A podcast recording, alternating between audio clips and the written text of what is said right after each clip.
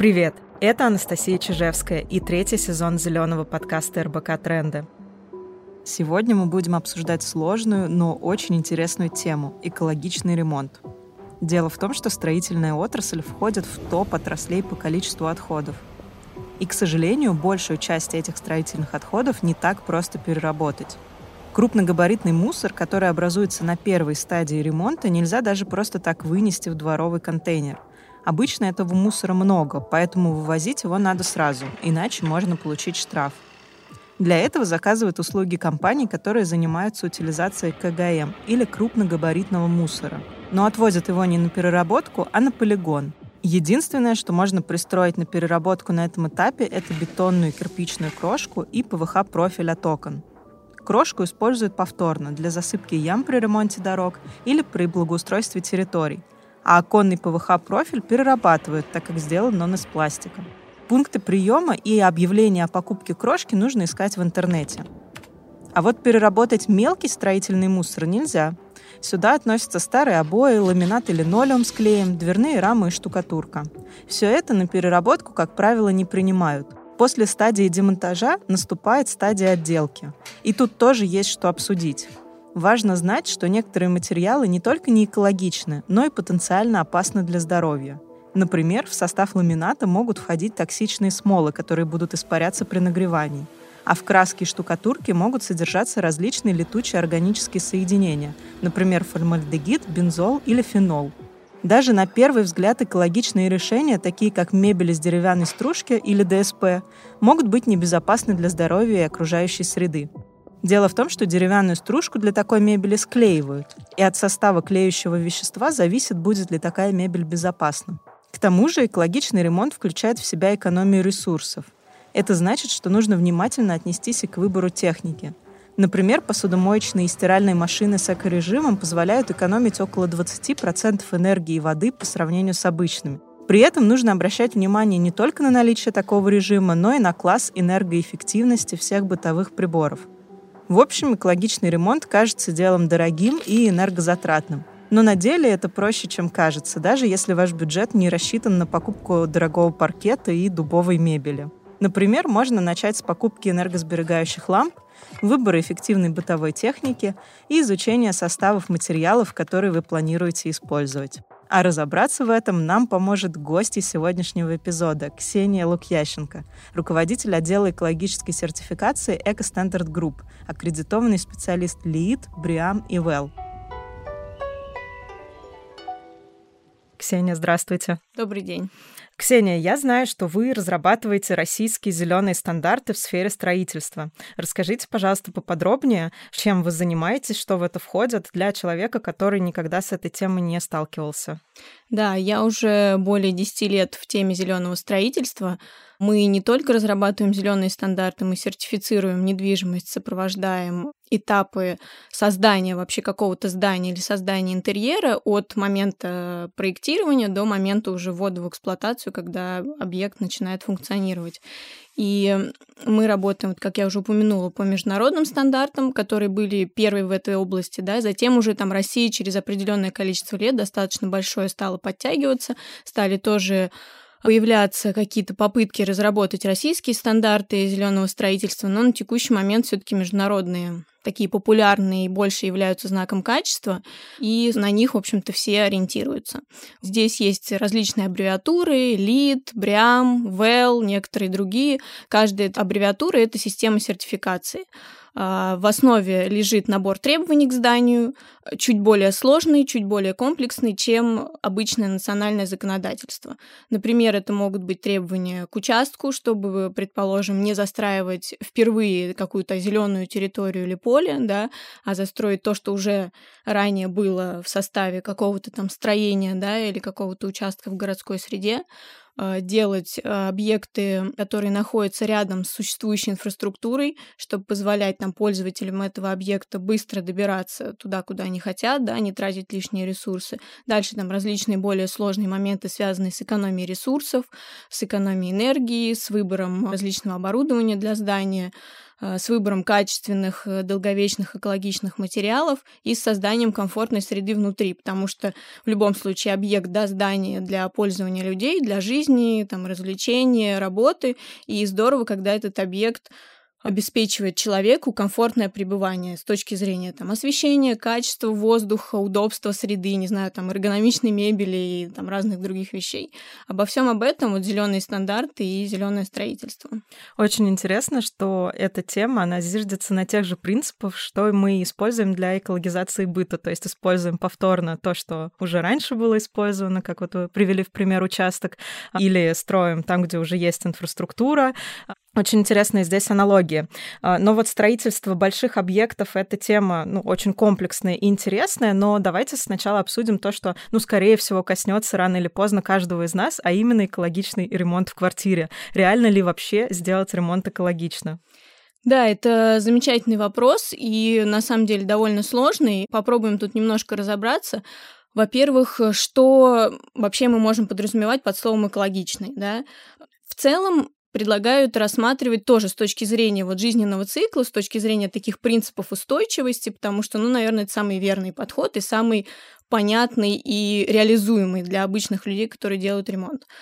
Что тут может быть? Во-первых, безусловно, стоит вначале продумать, какое вы хотите получить пространство, где у вас что будет расположено, да, где будет стоять какая мебель, и все это вы делаете для того, чтобы потом не покупать необдуманно какие-то вещи, которые вам в итоге, не знаю, не понадобятся, и вы захотите их заменить, соответственно, выбросите там или, не знаю, в лучшем случае найдете, куда их там сдать или продать, да, ну, и затратите деньги на приобретение каких-то новых ресурсов, что, ну, в общем-то, не совсем верно, да, с точки зрения вот такой вот устойчивости. Ну, то есть продумайте, что вы хотите, как вы хотите это расположить. Дальше продумайте, чтобы ваши решения были достаточно долговечными. Старайтесь не использовать те материалы, которые быстро теряют внешний вид и которые, соответственно, опять же, придется быстро там, выкинуть, не знаю, там, через год, через два и закупить вместо них что-то другое.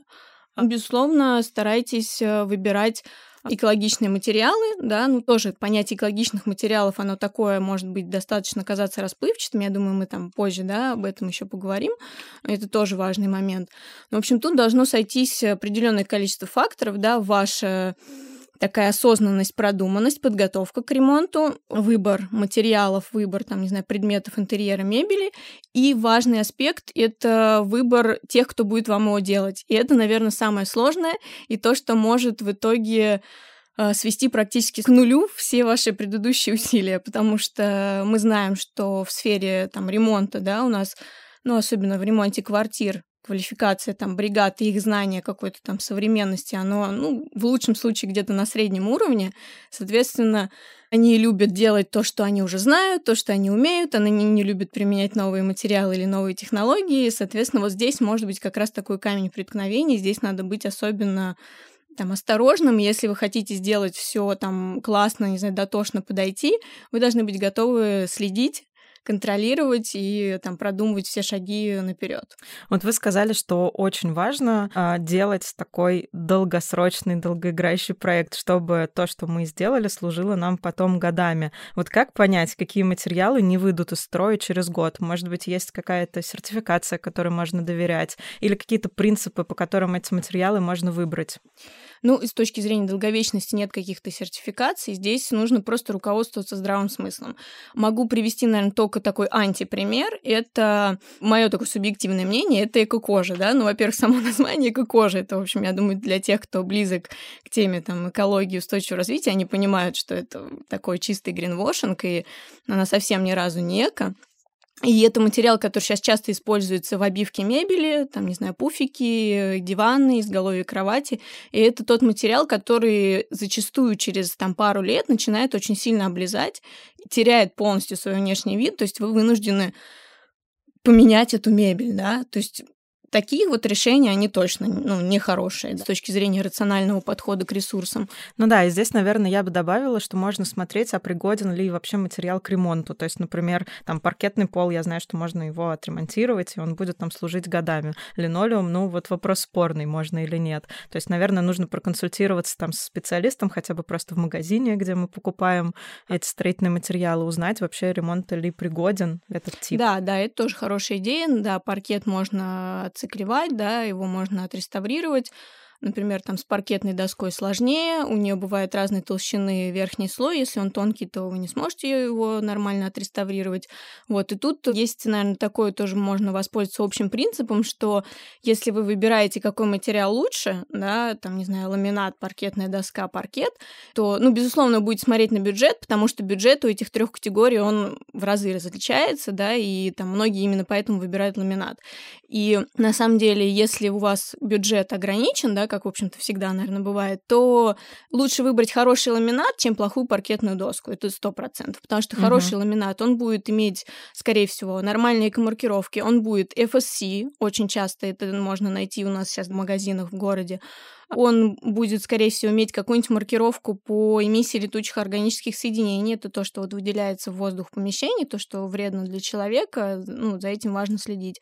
Он может иметь там просто эко-маркировки, да, хорошие такие, признанные. Соответственно, вы будете понимать, что он безопасен, да, он качественный, он вам нормально послужит. А если вы купите какую-то там самую дешевую паркетную доску, то она не будет долговечным материалом. У нее вот этот как раз тонкий там верхний слой древесины, он будет истираться, может там, не знаю, отслаиваться от влаги и так далее. Угу. А расскажите, пожалуйста, подробнее про маркировки. Где их искать, каким можно доверять? Может быть, есть какие-то общепризнанные, самые распространенные, которые там можно найти на полках самых обычных магазинов, в которые мы чаще всего ездим? Эко-маркировки бывают те, которые оценивают какой-то один аспект материала, то есть, вот как я уже, например, упомянула, эмиссию летучих органических соединений.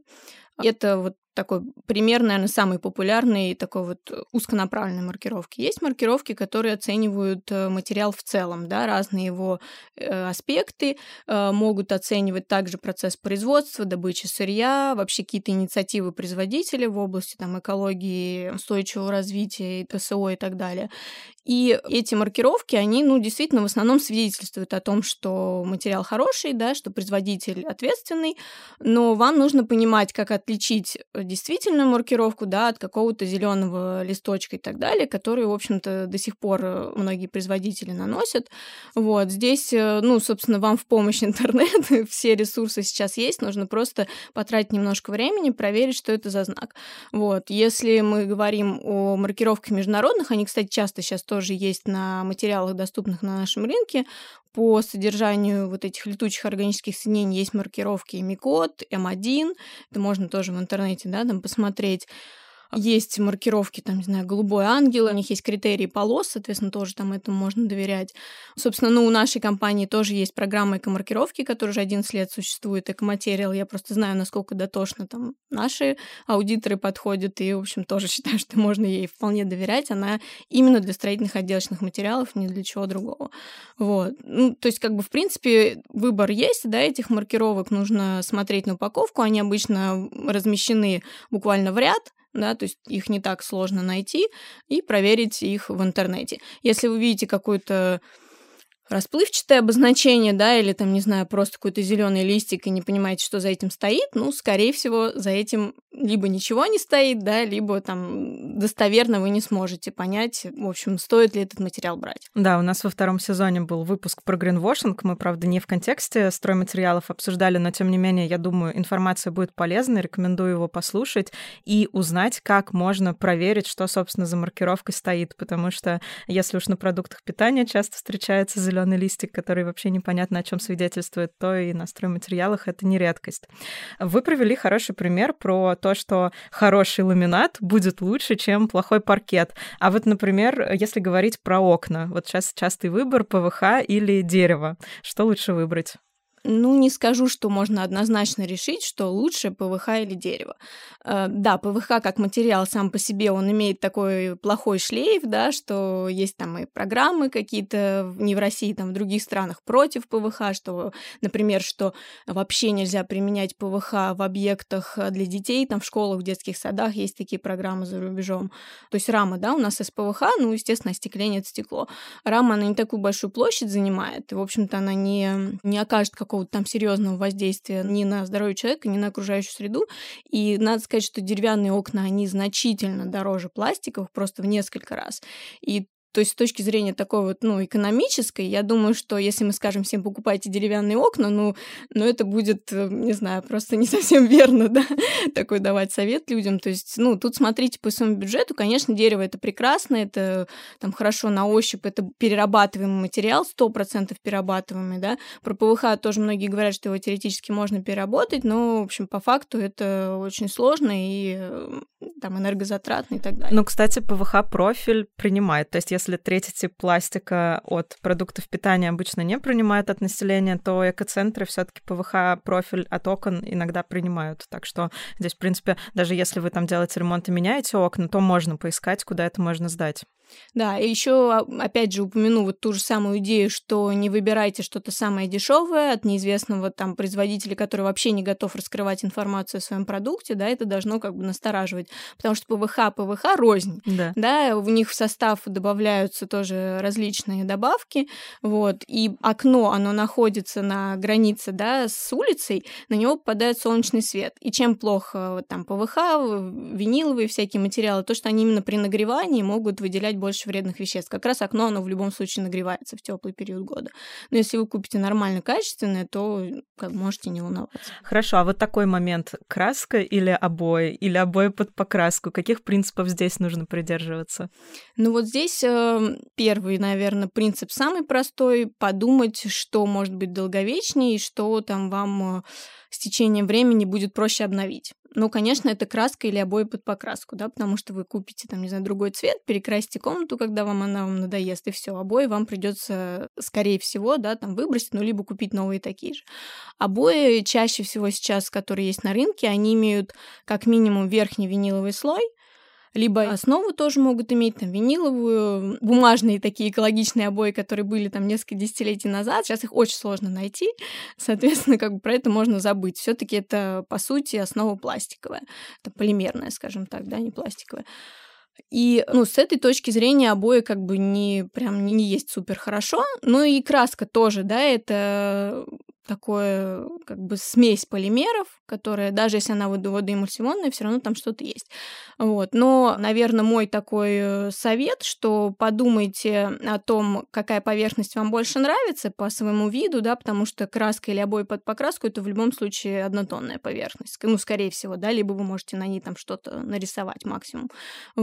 И дальше решите, насколько этот ремонт будет долго вам служить, да, и хотите ли вы его обновлять в будущем. Если вы хотите обновлять, лучше выбрать поверхность, которую вы будете окрашивать. Вы сможете ее легко обновить, купив хорошую краску. По поводу краски как раз хотела бы сказать, что это именно тот материал, к которому стоит внимательно присматриваться. Во-первых, нужно выбирать водоэмульсионную краску. Во-вторых, нужно смотреть, сколько вот этих летучих органических соединений, лос, так называемых, да, или по-английски VOC, 3 буквы, сколько их в банке с краской. Эта информация чаще всего есть на банке.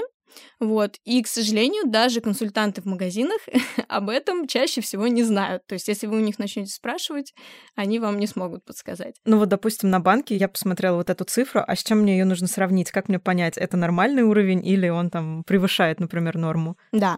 Обычно сейчас указывается содержание лос в банке в граммах на литр.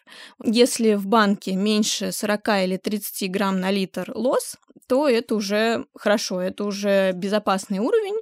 Большинство программ сертификации, они как раз вот примерно о таких уровнях и говорят. Но сейчас есть еще и краска, в которой 0 грамм на литр лос или меньше 5 грамм на литр лос. Вот это вообще прекрасно. Вы можете такую краску без опаски покупать, красить ей, там, не знаю, детские комнаты, любые вообще помещения. Она не пахнет ни во время вот ее нанесения, ни после. Соответственно, если есть такая возможность, с нулевым лос это вообще идеальный вариант. И опять же, вспоминаем про эко-маркировки, да, то, что я говорила. По крайней мере, маркировки там и даже М1, и МИКОД, они есть на красках, которые представлены в наших российских магазинах. Это такие, там, средняя ценовая категория. Конечно, на самых, наверное, таких бюджетных вариантах вы этого, к сожалению, не найдете, да, но на чем-то таком среднем вполне. Здесь, опять же, можно подумать о том, что если это не самый бюджетный вариант, он, скорее всего, и прослужит дольше. Да, тем более. И еще можно обращать внимание на классы стираемости краски. Сейчас все краски моющиеся, да, и все производители говорят, говорят, что наша краска прекрасно моется, но узнать, прекрасно или нет, вы можете, увидев классы стираемости, опять же, найдя эту информацию на банке. Первый класс, соответственно, это самая хорошая устойчивость к стиранию. Вы сможете ее потереть тряпочкой, да, отмыть какие-то пятна, соответственно, опять же, будет краска вам не сотрётся, дольше служить. Да, на ней не будет каких-то потом бликов, пятен таких вот, которые будут отличаться по оттенку. И в дополнение хочу сказать, что важно в целом не покупать дешевые материалы, не покупать что-то, ну, что вызывает у вас сомнения уже на этапе, когда вы просто там, не знаю, держите этот материал в руках, потому что сейчас такова вот наша жизнь, что практически все наши материалы, которые мы применяем в ремонте, они полимерные, они многие из ПВХ, которые, как мы уже обсудили, да, не очень, в общем-то, ну, имеют там определенные опасности в себе.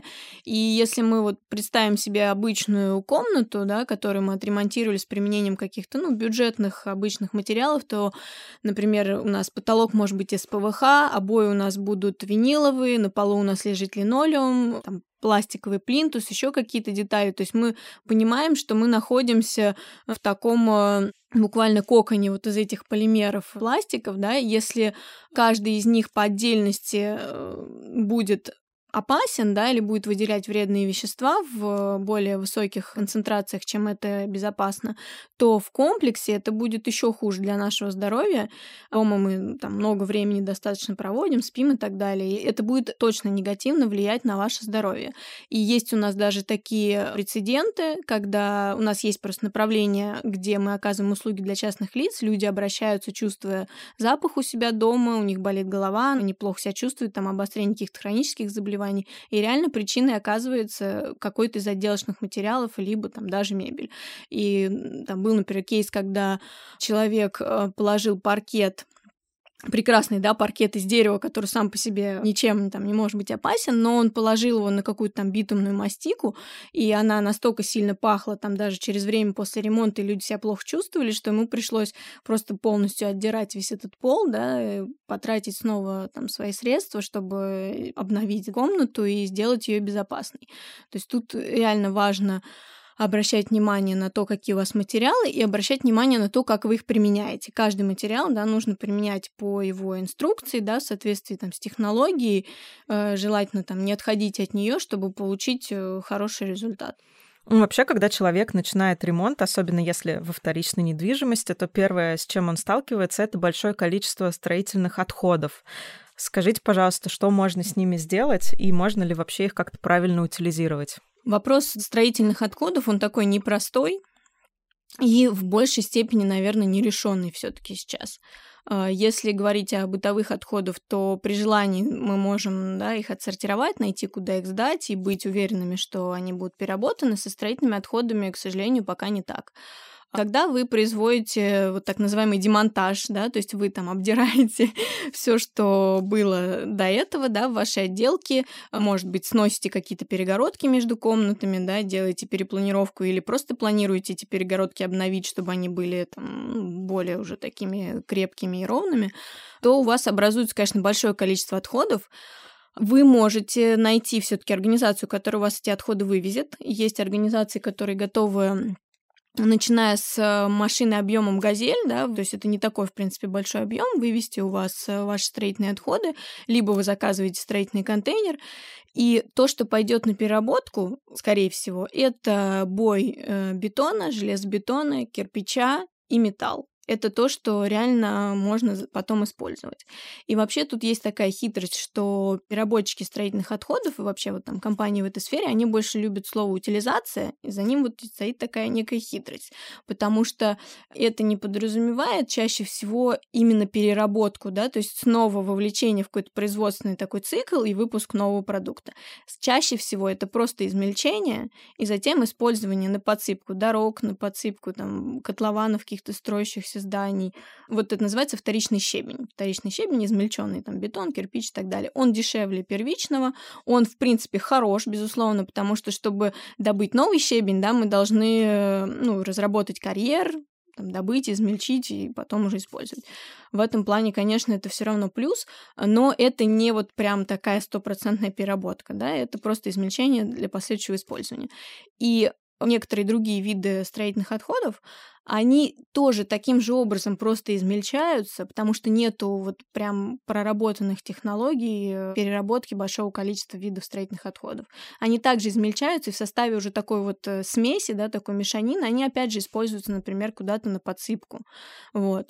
То есть они не идут на полигон, но они, ну, в некоторой степени также захораниваются, ну, там, вот, не знаю, в нижнем слое пирога, например, дорожного покрытия, да, или там вокруг какого-то строящегося объекта. Но все равно создают какую-то полезность, нежели чем просто. Но создают какую-то полезность, безусловно. А вот вопрос мне как пользователю. Вот если я там все выношу из квартиры, чтобы делать ремонт, я заказываю вот эту машину, которая это все вывезет, мне нужно вот то, что вот пригодно для измельчения и повторного использования, сдавать как-то отдельно? Или вот эти люди, которые занимаются утилизацией, они это вывезут и сами разберутся, что они там смогут измельчить, а что не смогут? Лучше всего, конечно, рассортировать.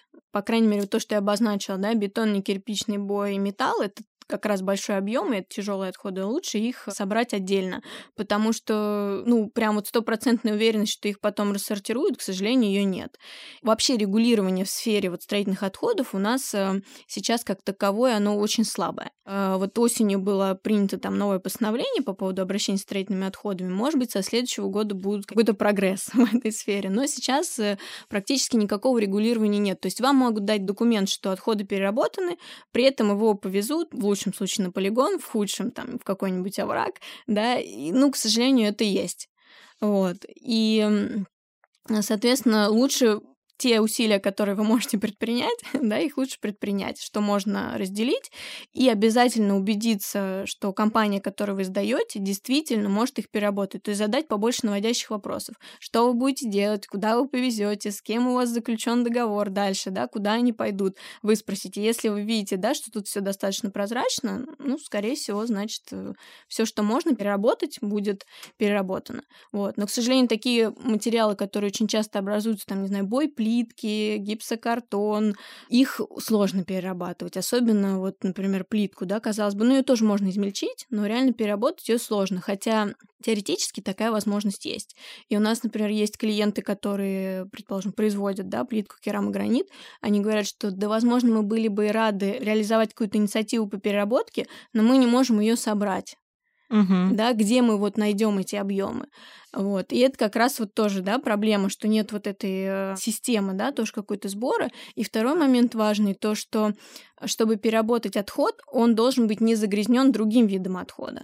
А в стройке зачастую все загрязнено, все, да, вот это как, даже когда демонтируется, не знаю, какой-то крупный объект или там, не знаю, даже здание сносится, например, там, не знаю, снимается теплоизоляция, ее можно теоретически переработать, но она чаще всего уже в таком виде, что, ну, ее не возьмут просто. Угу.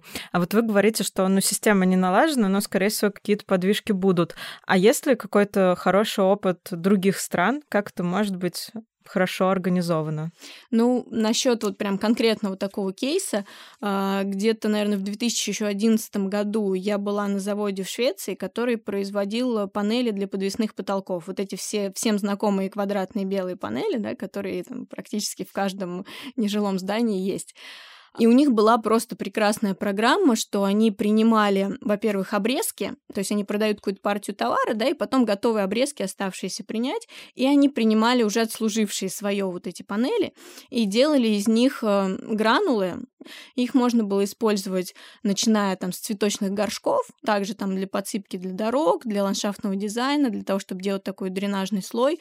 Вот, то есть просто прекрасная программа. На тот момент у нас даже близко ничего такого не было, и нас вот как вот таких представителей российской стороны это, в общем, очень приятно удивило. Вот. Но им еще немного проще, что территория продаж у них, конечно, поменьше, да, чем для России, где транспортировка может быть там на 1000 километров, и назад это собрать будет сложно. Но мне кажется, что это вот один из прям реальных путей как-то продвинуться в переработке строительных отходов, чтобы производитель делал свои программы сбора своих же материалов. Да? Во-первых, он знает точно, из чего этот материал состоит, он знает, что он с ним может сделать, да, и, ну, тут как бы гораздо проще, чем когда ты получишь какую-то смесь из непонятного состава. Ну да, если производитель находит способ использовать это повторно, для него это и очевидная экономическая выгода, да. Поэтому ждем такие проекты от бизнеса.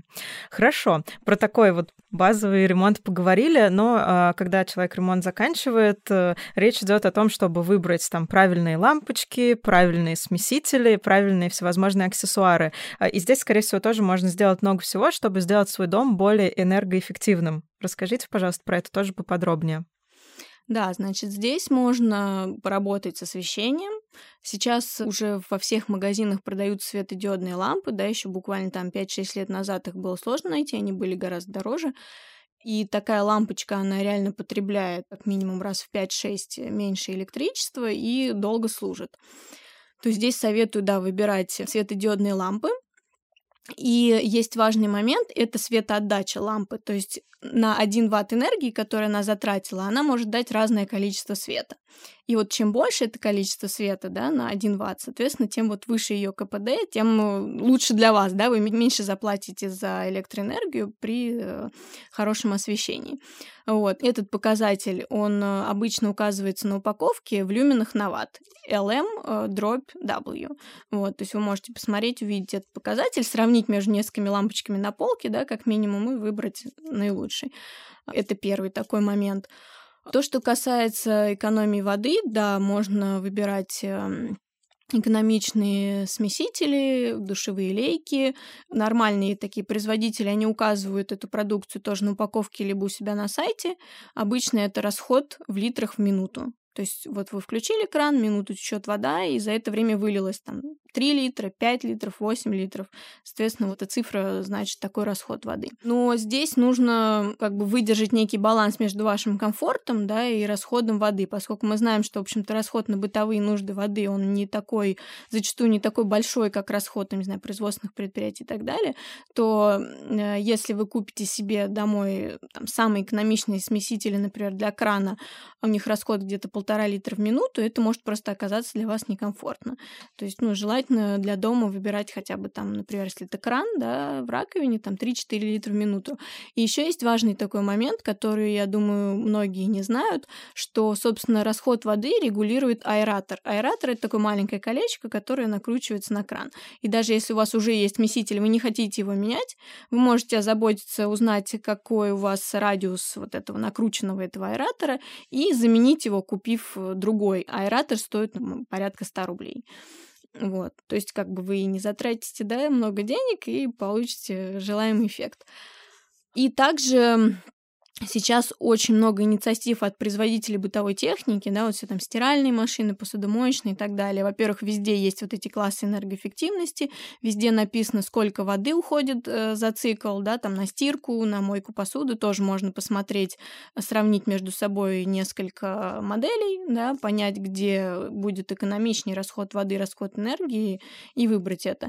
И также в моделях техники есть режим эко, сейчас часто, он обычно более длительный, например, там стирка за 3 часа, мойка посуды за 4 часа, но он, опять же, расходует меньше энергии, позволит вам просто ежемесячно экономить деньги, ну и энергию, естественно. Ну да, мне кажется, можно достаточно существенно сэкономить на коммунальных расходах, если применить все эти советы и поставить энергосберегающие лампы, аэраторы на краны и выбирать более энергоэффективную бытовую технику. Ксения, мне кажется, мы обсудили тему экологичного ремонта достаточно комплексно. Давайте резюмируем наш выпуск и подведем итог, сказав главные принципы экологичного ремонта еще раз. Среди главных принципов я бы выделила грамотное планирование, продумывание вашего будущего пространства.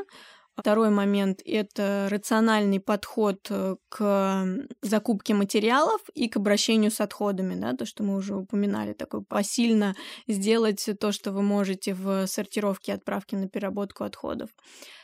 Следующий момент, безусловно, это выбор безопасных и качественных и долговечных строительных материалов. И обратите внимание на то, какую технику вы покупаете, какое оборудование, освещение, сантехнику, для того, чтобы это позволило вам экономить уже после ремонта, во время ежедневной жизни вашей квартиры.